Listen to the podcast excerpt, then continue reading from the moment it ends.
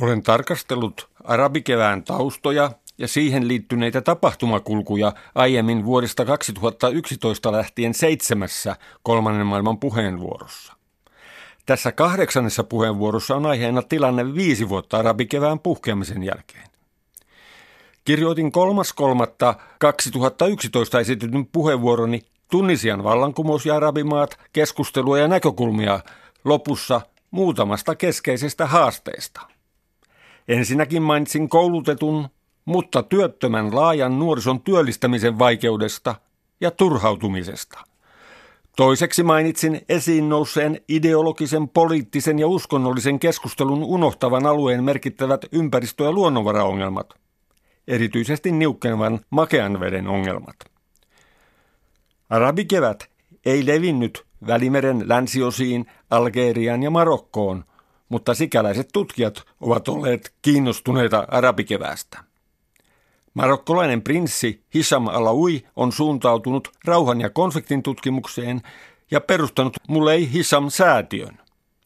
Hän tarkasteli arabikevään kohtaloa viime vuoden lopulla julkaisemassaan artikkelissa.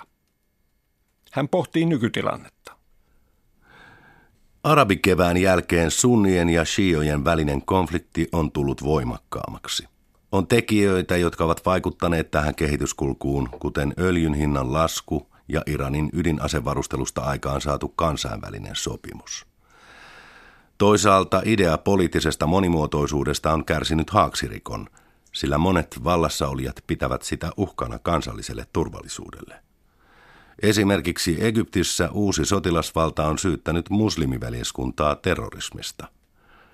Vallanpitäjien terrorismin vastainen strategia on kuin itseänsä toteuttava profetia, sillä väkivaltainen repressio luo väkivaltaisia vastavaikutuksia, jolloin repressiota täytyy koventaa entisestään. Vallankumouksellinen perspektiivi ei ole kuitenkaan kadonnut.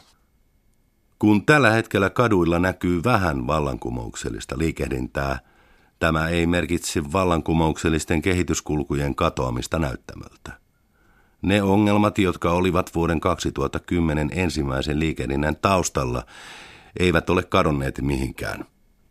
Työttömyysluvut ovat yhtä suuret kuin viisi vuotta sitten ja taloudellinen kehitys on jatkuvasti huonoa. Julkinen hallinto on tehoton ja yksityisen sektorin kehitys on henkitoreissaan. Koulutusjärjestelmissä korostuu rahan rooli ansioiden sijasta, eikä pystytä luomaan kansainvälisessä kilpailussa tarvittavia taitoja. Kun yleensä oppositio samaistetaan uhrin rooliin, Hissam Alauin mukaan oppositiota pitää tarkastella kriittisesti, kuten muitakin toimijoita. Ehkä tärkein opetus arabikeväästä on, että poliittinen ja yhteiskunnallinen mobilisaatio vaatii paljon enemmän kuin paikalliset ja tapauskohtaiset mobilisaatiot. Sen jälkeen, kun inhotun tyrannin valta on kumoutunut, oppositiovoimien pitää kehittää organisaatiokapasiteetteja, poliittista pätevyyttä sekä institutionaalinen visio, joka on vahvalla perustalla – on ilmeistä, että lähes kaikissa maissa oppositiojohtajat ovat tehneet pahoja virheitä. Kun Tunisia on pieni ja hyvin homogeeninen maa, jossa ei ole etnisiä ja uskonnollisia vastakkainasetteluja, ja siellä on ollut arabimaista pitkälle kehittynyt koulujärjestelmä ja vahva naisten asema, ei liene ihme, että maa on ollut ainoa, joka on siirtynyt kohti demokratiaa arabikevään seurauksena. Tunisia on kuitenkin toisaalta taloudellista kehitykseltään hyvin jakautunut maa. Koko arabikevät lähti itse asiassa liikkeelle Tunisian syrjäseudulta Kasseriinestä, jossa oli vain vähän työmahdollisuuksia nuorille. Nykyäänkin Tunisiasta on kaksi tarinaa. Toisaalta on myös Nobelin rauhanpalkinnolla palkittu menestystarina, jossa alun perin varsin erilaisista lähtökohdista liikkeelle lähteneet poliittiset ja yhteiskunnalliset toimijat – kykenivät kompromissiin uuden perustuslain laadinnassa ja hallituspolitiikassa. Toinen tarina kertoo työttömistä ja turhautuneista nuorista syrjäisillä seuduilla kuten Kasseriinessä ja Gafsan fosfaattikaivoksen läheisyydessä. Lisäksi terroristihyökkäykset ovat vahingoittaneet maalle tärkeitä turistikeskuksia. Voiko demokratia säilyä, jollei turhautuneille nuorille pystytä luomaan työpaikkoja. Hosni Kalia yritti Mohammed Bouazisin tavoin polttaa itsensä Kasseriinissa 2011, mutta säilyi hengissä. Hän on hyvin pessimistinen ja sanoo toivovansa nyt itsensä kuolleen silloin. Kasseriinissa ei ole mikään muuttunut, eikä lähi ole iloista kerrottavaa. Ei ole tapahtunut mitään arabikevättä. Libyassa eri fraktiot taistelevat keskenään ja ISIS on tunkeutunut sinne. Egyptissä hallitsee entinen kenraali Abdel Fattah el-Sisi, kuten ennen Mubarak. Saudi-Arabia pommittaa Jemeniä, jossa sunnilaiset ja shialaiset miliisit taistelevat keskenään. Ja Syyrian sisällissodassa on kuollut jo 250 000 ihmistä. Nämä eivät ole kehuttavia saavutuksia. Rasen Kanutsi kuuluu sen sijaan Tunisian vallankumouksen voittajiin. Hän palasi maanpaosta ja hänen muslimiveljen ideologian nojava puolueensa Ennahda voitti vaalit ja on ollut Tunisian suurimpana puolueena hallituksissa. Nyt hän aikoo tehdä pesäyron poliittisen islamismiin seuraavassa puoluekokouksessa. Tämän kokouksen keskeisiä aiheita on keskustelu puolueen poliittisesta ja uskonnollisesta roolista. Korostamme, että Ennahda on poliittinen, demokraattinen ja yhteiskunnallinen puolue. Sen viitekehyksenä ovat sekä islamilaisen että uuden aikaisen sivilisaation arvot. Nämä löytyvät vuoden 2014 uudesta perustuslaista, jossa ilmenee tämä kahdenlainen perspektiivi – sekä identiteetti että uudenaikaisuus. Tässä mielessä meistä oletettavasti tulee puolue, jonka keskeiseen areenaan kuuluvat poliittiset kysymykset. Wael Konim oli se Egyptin Googlen työntekijä, jonka nimetön Facebook-sivu myötävaikutti Tahriraukion mielenosoitusten laajenemiseen ja presidentti Mubarakin vallan kumoutumiseen 2011. Tämä aiheutti valtavan hypen syntymisen. Monet uskoivat lännessä, että sosiaalisen median avulla tehdään vallankumouksia eri puolilla maailmaa. Gonim siirtyi sitten Silicon Valleyhin Kaliforniaan ja on tullut hyvin kriittiseksi internetin suhteen. Sanoin kerran, jos haluat vapauttaa yhteiskunnan, tarvitset vain internetin. Mutta olin väärässä.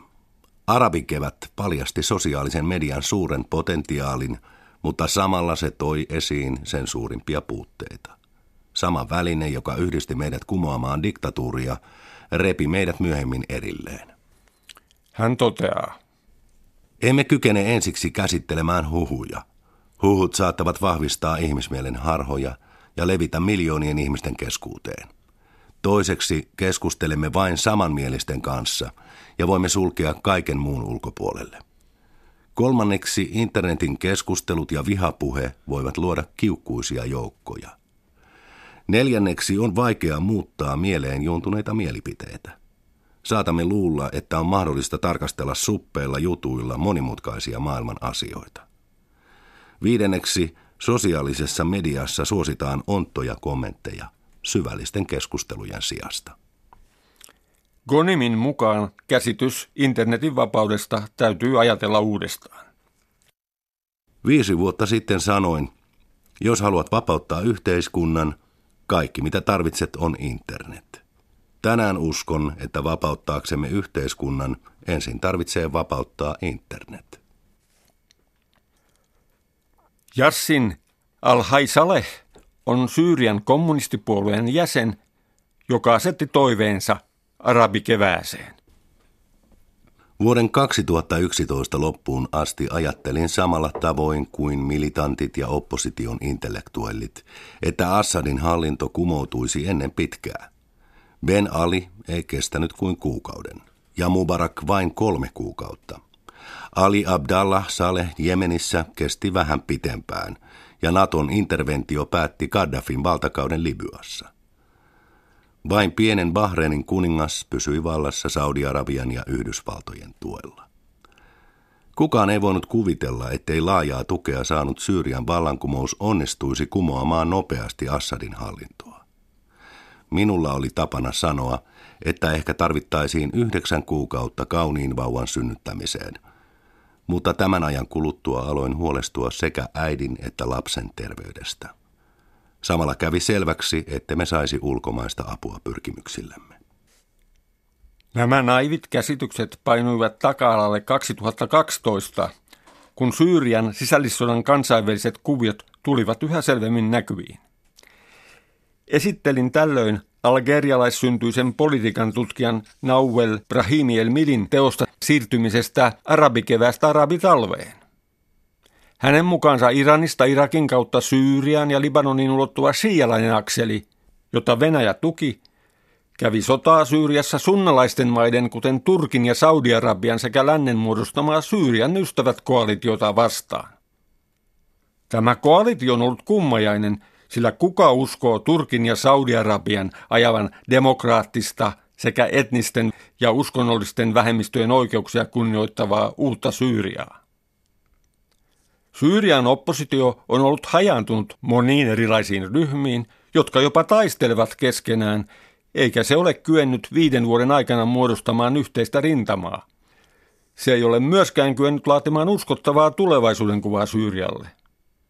Nämä epävarmuudet tulevaisuudesta ja väkivallan teot ovat ajaneet maan etnisiä ja uskonnollisia vähemmistöjä Assadin leiriin.